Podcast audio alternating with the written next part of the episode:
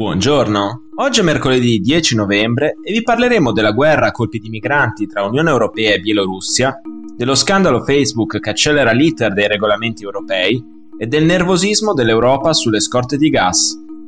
Questa è la nostra visione del mondo in 4 minuti.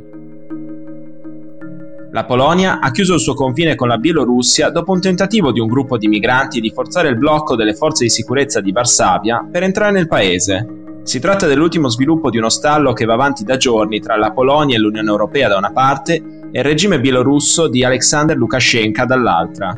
I circa 3.000 migranti di nazionalità irachena accampati a ridosso del confine polacco sono solo il gruppo più numeroso tra quelli che Minsk continua a inviare verso i confini di Lituania, Lettonia e Polonia un atto di ritorsione contro le due tranche di sanzioni che l'Europa ha imposto a giugno contro il governo di Lukashenko. Non avendo altre forme di pressione nei confronti dell'Unione, l'ultimo dittatore d'Europa ha iniziato a sfruttare i migranti come arma politica, favorendone il passaggio attraverso la Bielorussia e i confini europei. Secondo quanto riferito dalle guardie di frontiera polacche, diverse carovane arrivano al confine scortate e guidate da uomini armati, probabilmente militari bielorussi. Per gestire la situazione, il Ministero della Difesa polacco ha reso noto di aver dislocato già a fine ottobre oltre 10.000 militari lungo il confine con la Bielorussia.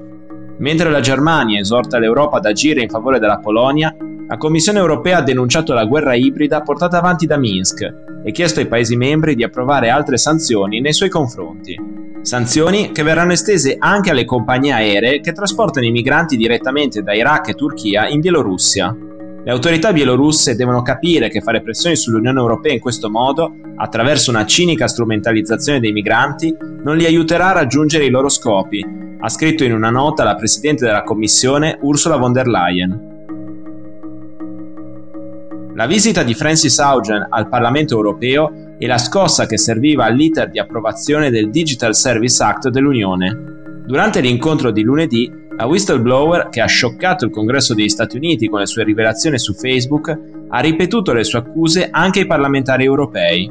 Parlamentari che si sono dimostrati molto più attenti e preparati in materia rispetto alle loro controparti statunitensi.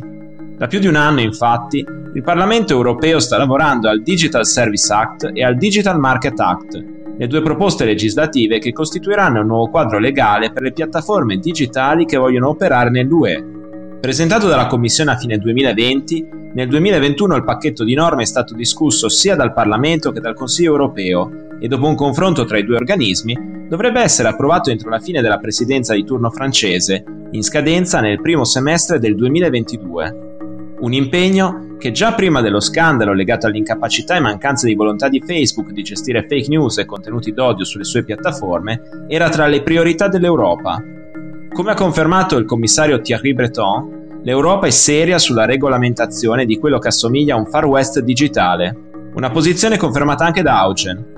Il Digital Service Act ha il potenziale di diventare il Global Gold Standard. Può ispirare altri paesi, incluso il mio, ad adottare nuove regole per salvaguardare le nostre democrazie. La legge deve essere forte e la sua applicazione ferma, altrimenti perderemo questa opportunità unica in una generazione di allineare il futuro della tecnologia e della democrazia, ha detto la whistleblower.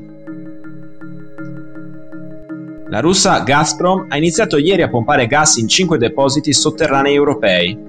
Abbiamo determinato i volumi e le rotte per il trasporto del gas, ha reso noto la stessa compagnia sui suoi profili social. L'annuncio è arrivato a meno di un giorno dal panico che sui mercati ha fatto aumentare il prezzo del gas in Europa quasi del 10%, superando gli 80 euro per megawattora per poi fermarsi a 76,5. Il 27 ottobre scorso, infatti, il presidente russo Vladimir Putin ha chiesto a Gazprom di rifornire i centri di stoccaggio europei non appena riempiti quelli russi. In particolare, Putin ha fatto riferimento a quelli di Germania e Austria, in cui iniziare ad accumulare scorte di gas a partire dall'8 novembre. Quando lunedì nulla si è mosso, i mercati hanno registrato l'impennata dei prezzi del gas. Un altro segnale del nervosismo che regna in Europa e anche in Asia in queste settimane per quanto riguarda l'energia. I due continenti sono sotto pressione dall'inizio del 2021, soprattutto per l'aumento della richiesta di energia elettrica per alimentare la ripresa economica. Infatti, più del 20% dell'energia elettrica prodotta nei paesi dell'Unione Europea deriva dal gas naturale, per la maggior parte importato. Quasi il 90% arriva da paesi extra UE, di cui il 43,6% dalla sola Russia. Per oggi è tutto, dalla redazione di The Vision, a domani.